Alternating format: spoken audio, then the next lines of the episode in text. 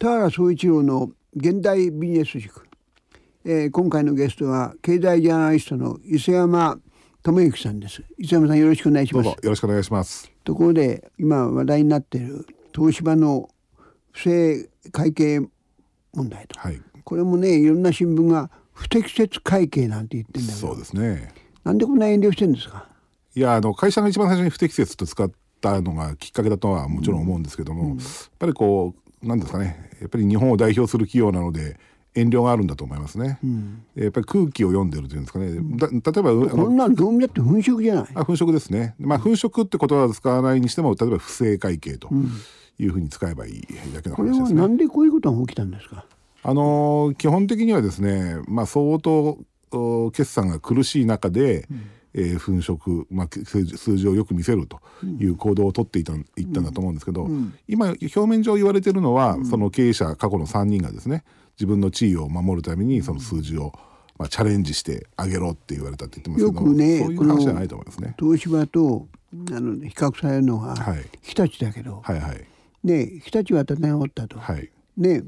なんでとどこが違ったんですか、日立と東芝と。あの日立はかなり早い段階で、うん、えー、外国人をですねアドバイザーに入れるとかですね、コーポレートガバナンスをこう聞かせる、うん、その企業のこう規律を聞かせてグローバル化するというですね、うん、あのイギリスの鉄道なんかを受注したりしてますけども、あのかなりこう最初からこうなんていうんですかね、え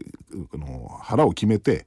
えー、企業をグローバル水準に引き上げるっていうのをですね、腹を決めるってどういうこと。えーまあ、トップだと思うんですけども、トップがその経営の在り方をですね、きちっとこうグローバル水準に揃えるということをやるというのを決めたと思います。それを東芝ができなかったのは何が難しいの。東芝はやっぱりこう歴代代々こう長く、いや、例えばその会長社長会長を辞めてもですね、うん、えー、影響力を保持したまま残っている歴代社長みたいな人がずっと居続けてるんですね。それは日本の企業どこもそうだ。そうですね。非常に日本的な企業の日本的なムードの中で、うん、えー、誰が意思決定をしているかよく見えない、うん、ということはその誰の意思、意思で会社が動いているかよくわからないというですね。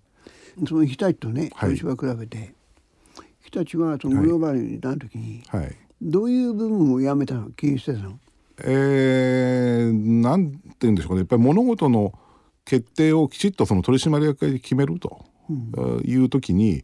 えー、第三者にちゃんと説明できるようにするには、まあ、社外取締役を入れるってことですかね、うん、やっぱり外の目を入れるというのは、うん、やっぱりあの会社の経営にとってすごく大事だと思うんですね、うんうん、つまりこうよそ者がちゃんと理解できると、うん、まあ、あのそんなに専門家じゃなくてもいいと思うんですが、うん、普通のビジネス感覚を持っている人たちが理解できるっていう体制に、まあ、しようとして、まあ、要はなあなあでですね、空気を読んで物事を決めるっていうその日本流のやり方をこう、まあ、やめたということだと思いますね。日立は日立は、はい、まあ、それは東芝は形はですね、社内取締役を入れたり、そう社内取締役入ってる、ね、はい、するんですけど、それがみんなあの元の経営者のお友達だったりですね、今人昔からこの会社と関係のある人だったりですね、というんで本当の意味で独立性があったのかっていうのは、まあ、疑問視されてるわけですね。これはまあそのね、不正会計がはっきりしたと、はい、検察の手が入ることはないんですか。えー、っと本来ならば有価証券報告書の虚偽記載というのは、うんうん、えー、影響がでかい、あるいはその会社ぐるみでやってるということになれば検察が入ってくるはずなんですが、うんうん、今のところでいうとその金融庁が課徴金というのをですね、うん、かけて、まあ、これも金融庁のかける課徴金としては過去最高額になるって言ってますけども、うんうん、まあ、はちじゅうおくえんぐらいの金額をかけて、ね、まあ、それで幕引きをしたいっていう感じが見えますね。なんでうーん、ここもよくわからないんですが、まあ、それぞれにこれあの東芝の問題ってにせんろくねん以降、うん、もう政府もいろいろ東芝の実情も知ってますし、みんないろいろ絡んでるんですね、うん、その中でやっぱりなんとなくこう踏み込んで東芝を処罰しにくいムードっていうのがあるんだと思うんですよ。あ、そうですか。そういうものがあるわけ。あると思います、うん、それはあの経産省も東芝が苦境に立っていることを知っていましたし、うん、経産省もね、うん、あのにせんななねんとかはちねんの段階で東芝がもう危機的だったってことはよく知ってたわけですね、うん、で東芝をどうやって救っていくかっていうのは考えてたわけです、うん、で金融庁も当時東芝が非常にメタメタの決算でもう資金調達をしないと成り立たないっていうのは分かってたわけですね。でそういう、そういう非常に全く知らなかったところで不正が起きてるんじゃなくて、自分たちがこう関心を持ってたところで不正が起きてるので、えーその過去に遡ってバサッと処罰できないっていうムードがなんかすごくこう応逸してる感じがするんですね。東芝とは違うんだけど、はい、シャープなんてね、ええ、下手をすると倒産するんじゃないかと言われてるんだけど、はい、あれは何を失敗したんですか。まああのー、あれはやっぱり投資のタイミングと投資の規模を間違ったことだと思いますね。やっぱり液晶パネルっていうのが液晶パネル、はい、うん、あのまあ、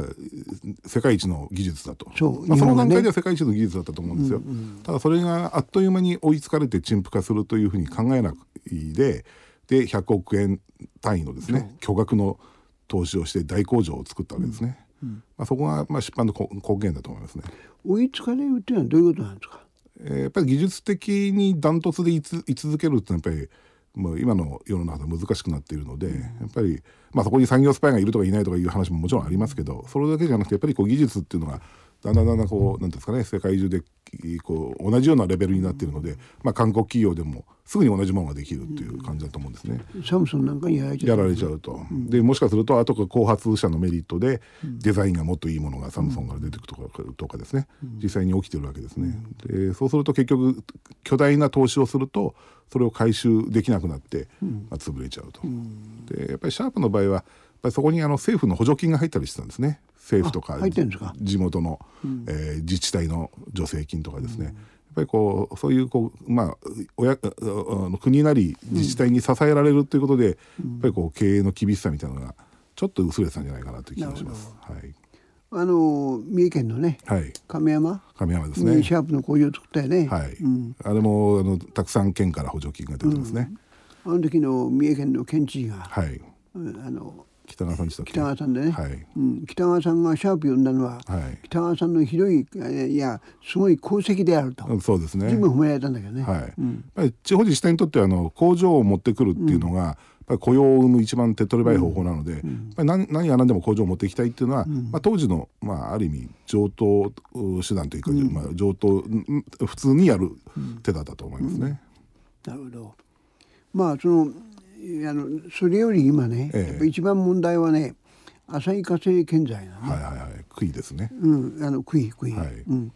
あの旭化成建材は最初はなんかそのね、はい、担当者の、はい、何ミスというか、そうですね、うん、まあ特定の担当者が関わっている工事で不正をしてたんじゃないかと言われてましたですね、うんう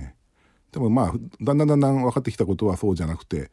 会社の中のろくじゅうにんななじゅうにんの人がですね関与しているとか、うん、同じようなことがもしかしたら他の会社にもある、そこまで今行き始めて、はい、どうも旭化成建材だけじゃないと、はい、この食い打ちがみんなやってんじゃないかと、うんうん、そうですね、あのやっぱりこう不正っていうのはですね、うん、まあこう、えー、誰か一人が自分の利益のためにやる不正っていうのはもちろんあるんですけど、うん、やっぱりこう会社ぐるみでになってしまうような不正っていうのはやっぱりそういうムード、あるいは業界の観光、うん、まあ、観光というところまでいかないんでしょうけど、業界のムードがあって、うん、みんなが同じようなことをやってるっていうケースがすごく多いですよね。このもともとねあの建設業界は、はい、まあ、一番中心元請けってなのね、はいはい、このだあの、えー、横浜の旭化成建材の場合は、はい、三井だったっけ。そうですね、三井建設でしたかね、うん、はい、つまり元請けが、はい、言ってみればいい加減じゃないかということは今言われてるけど、はい、まあ、あの建設業界って、まあ、長年のこれも観光なんでしょうけど、うん、一番最初に元請けがこう受けてですね、それを、まあえー、時に丸投げなんて言われるんですけど、うん、丸ごとその仕事をまた下請けに投げるっていうですね、うん、えー、それがだいさん次下請けとかよ次下請けにどんどんどんどんこう投げられていくっていうですねことが、まあ、一つの慣習になってるんですね、うん、それその時に仕事はこう投げてその、まあ、公選といいますか手数料を抜くわけですけども、その時に本来は責任が生じるんだと思うんですけど、第一ね、はい、建設でねビルマンション、はいはいはいはい、みんな数十年やるわけでしょ、うん、はい、よっぽどしっかりしてないと、うん、やっぱり問題出てくるじゃないですか。ああ、そうですね、うん、まあだからそれもあの杭がちょっとぐらいに届いてなくても、まあ、倒れないぐらいの感覚があるんじゃないですかね。うん、うん、だからそれはやっぱりここまでやれば大丈夫っていうのを、うん、そこまでやらない、うん、でも許されちゃうムードっていうのが、うん、多分その現場にあるんだと思うんですね、うん、でこれはまあ不正を防ぐのはまあ簡単で、うん、トップが絶対に不正するなと言ったらですね、うん、そんなお前不正したらクビだというふうにトップが言っていれば、うん、現場の判断で不正する人って絶対いないですよね、うん、でもそれが不正してでも業績が上がるっていうのが、そういう人が偉くなったりですね、うん、そういう人が評価されるのをみんな見てこう不正に、うん、不正をやってもまあ許されるっていうムードが、不正してすることで業績が上がれば、はいはいはい、やっぱり逆に認められるわけだそうですね、うん、ですから不正したやらお前クビだぞって社長に、うんま、毎日のように言われてたらですね、うん、誰も不正なんか絶対しないですよね、うん、いつからそういうムードができたんだろう、あるいは昔からそうなんですか。いやあのー、多分このやっぱりこう経済成長が止まってですね、バブルが崩壊して成長しなくなった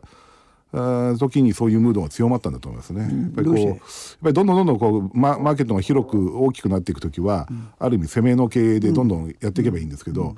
えー、限られたパイの中 で, で人と取り合おうとすると、うん、要はコスト下げろコスト下げろになるわけで、うん、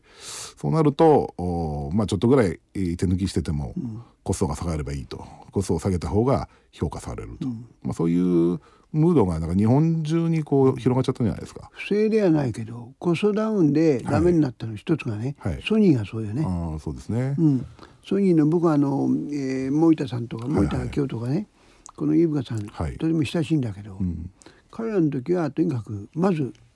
日本にない、はい、あの製品を作ろうと、うん、世界にない製品を作ろうというふうにやってましたね、うんはいマーケットにないものを、うんうん、そうですね、うん、だ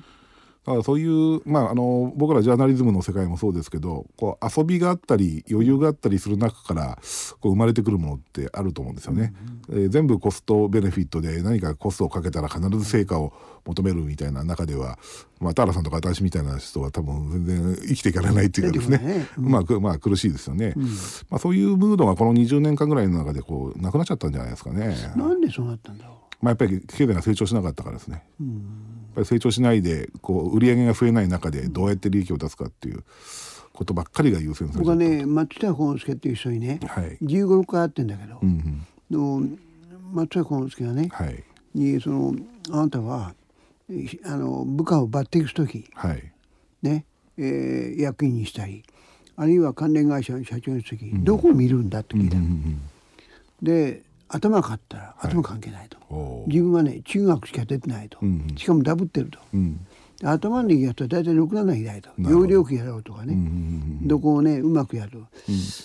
でじゃあ健康かって言ったら、うん、健康も関係ないと、うん、自分は二十歳の時に結核になったと、ええ、肺病と言ってるんですがね、うん、当時は肺病治んない病気だった、うん、で自分は半病人的経営やってると、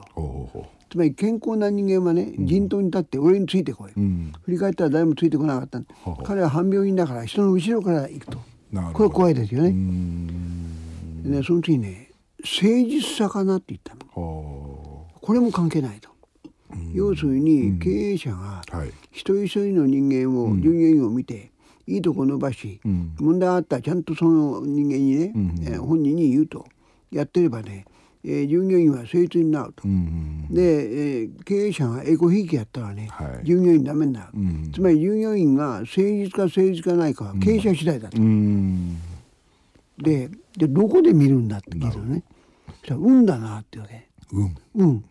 運がいいか悪いか、うん、見て分かるかって言ったらね分かるって言うのでど う, ど, うどういうなのが運がいいんだったらね、やっぱり物事が難しい問題、うんうん、困難な問題矛盾にぶつかった時にね、はい、それを面白がれる人間だと、あなるほど、矛盾を面白いと、うんうん、でまあ前向きなこと言ってもいいね、うんうん、でもう僕は矛盾困難な問題にぶつかった時、ええ、悲観的になるやつはダメだと、あなるほど、それが悲観的になったら人まで全部悲観的になると、うんでいかに面白がるかと、うん、だからさっきね、はいはい、あの伊沢さんが言った、ええ、やっぱ面白がる人間っていうのはね、そうですね、この松さん言ってましたよ、うん、うんうん、やっぱりそういうあれですね、やっぱりこの成長していく時にはやっぱりそういう面白がる社員っていうのが、まあ、生き生きと仕事をしてる、まあ、ソ, ソニーなんか典型でしたけどね、そうですね、やっぱりそういうムードがやっぱあるんだと思いますね、うんうん、だからやっぱり成長が止まっちゃうとそういう面白がる人っていうのは、まあ、い, いる場所がなくなるいる場所がなくなる、はい、ことだと思いますね、うん、だ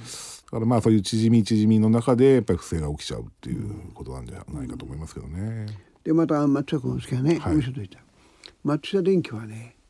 物を作る会社じゃないって言うんですよ、うん、人を作る会社だとあいう方もしてましたね。なるほどね、うんうん、まああのー、あと一つその経済の成長が止まっただけじゃなくて、うん、一つ僕感じてるのはやっぱり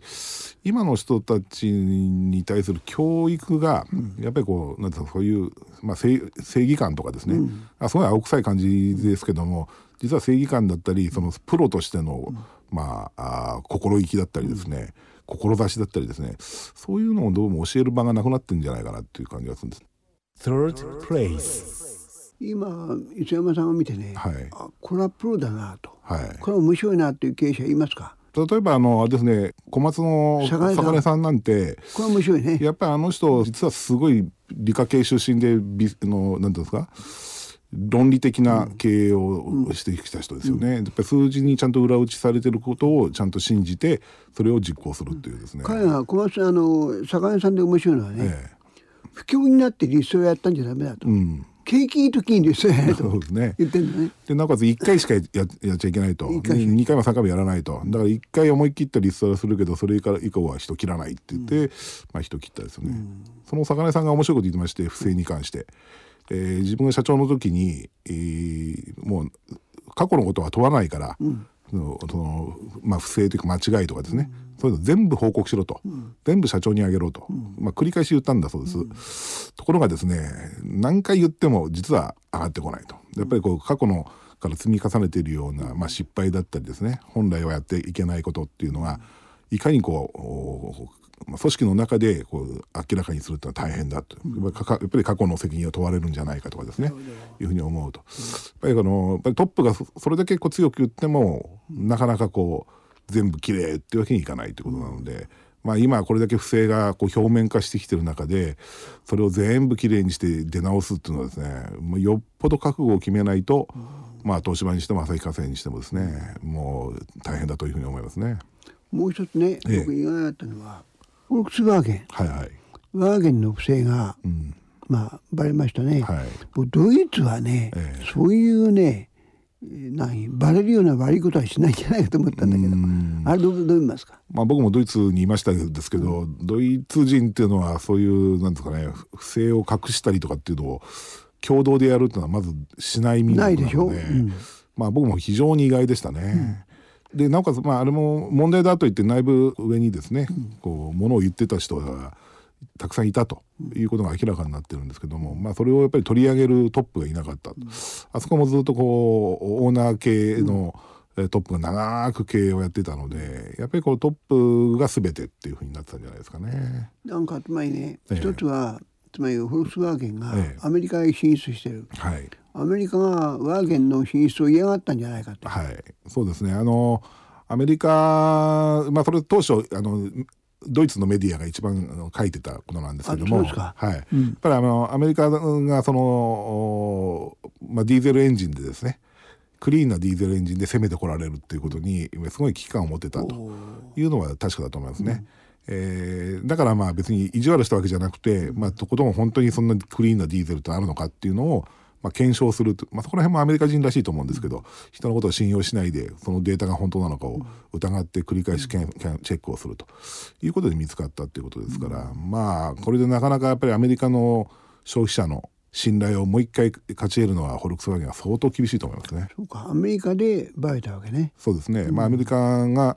意外とあの最近不正が、まあ、FIFA の、FIFA のサッカーもそうですけど、はいはい、アメリ、ね、アメリカがこう自分の国外の不正に対して非常に厳しくなっているんですね。でアメリカ発の不正発覚っていうのは非常に増えている。アメリカ の, その国としての戦略なんじゃないですかね。やはりつまり経済がグローバル化する中で自分の国内だけの規制をやっていても、うん、ダメだと。だからその世界中で起きてる不正とかですね、うんえー、汚職とかですねそういうのはアメリカの消費者の利益に直結してるんだという、うんまあ、あの発想の転換をしたんだと思うんですよね。なるほど。アメリカは相当あの世界の、えー、逆の、 あの経済面でも世界の警察官になっているようなことがあると思いますね。そうか政治では世界の警察官やめたけど、えー、外交ではそうですね、経済では世界の警察官やってるんだやってると思います、うんまあ、それぐらいアメリカのやっぱり利益に直結してるんだと思いますね。うん経済がグローバル化する中でさあこれで日本のことを聞きたいけど、はい、アベノミクス、はいはい、まあこの間ねいちおく総活躍社会なんてちょっと分かりにくいことを言って、はいえー、新しい新三本の矢ということを言ってんだけど、はい、どう見てますか？いやーなかなかあの最初のさんぼんの矢っていうのは外国人に受けが良かったので、うん、現にね円はずんと下がって円安になって、はい、株価が上がって株価も上がりましたですね、にまんえん前後まできました、はいはい、でさんぼんめの矢って言われたその構造改革もですね、うん、外国人が期待したわけですけど、うん、今度のあのいちおく総活躍っていうのも英語で何て言ったらいいのかよくわからないとかですね、うんうんうん、非常に外国人の名をあまり考えないで発表しちゃったのかなという感じがしますね、うん、でまああの内部の人に言わせると、いや来年の参議院選挙で民主党が掲げそうなテーマ、その子育てとかですね、えー、格差是正とかですね、社会保障っていうのを先に掲げて、あれは要は参議院選挙対策なんだと言ってる人もいますね。だからつまりこう視点が外国に日本をどうやって売るかっていうところから、目先の参議院選挙っていう実は小さなところに移ったのがアベノミクスだいにステージじゃないかと私は思ってるんで、あまり評価してないです。それは何ですか、その安倍さんに新しい展望がなくなったんですかね、ええ、まあ一つはそうでしょうね。あとはあの最初のアベノミクスさんぼんの矢でかなり成果が出ているというふうに、えー、成果が出ていて、今もそれが成果がこれから出てくるんだっていうふうにどうも思ってる感じがしますね、うん、えー、例えば雇用の人数が増えるとかですね、うん、えーまあ、物価も若干こう、まあ、上がってきてるとかですね、うん、だからまあデフレから脱却しつつあるっていうふうにどうも安倍さんは思ってんじゃないですかね。確かに雇用はねひゃくにじゅうまん増えたけど、はい、だから非正規が増えて、はいはい、正規が減ってるわけですね。そうですね。この辺はどうですか。正規が減ってたのも今年の頭ぐらいから正規も増え始めているの で, で若干効果がね、うん、出始めているようなんですけど、うん、やっぱり非正規の方が圧倒的に増え方が大きいと思いますね。ですからそこは、まあ、働き方が多様化してるっていうのがあるんですけども、うん、まだこう本当の意味の効果が出てないという感じかもしれません。さあまあね、今年の総括としては、ええ、さあアベノミクスは何点ぐらい、はい、えー、今年だけで言えばはちじゅってんぐらい上げても僕いいと思います。今年はですね、うんうん、ただ来年以降の展望になるとかなり点厳しいと思いますね、えー、いやどうもありがとうございました。どうもありがとうございました。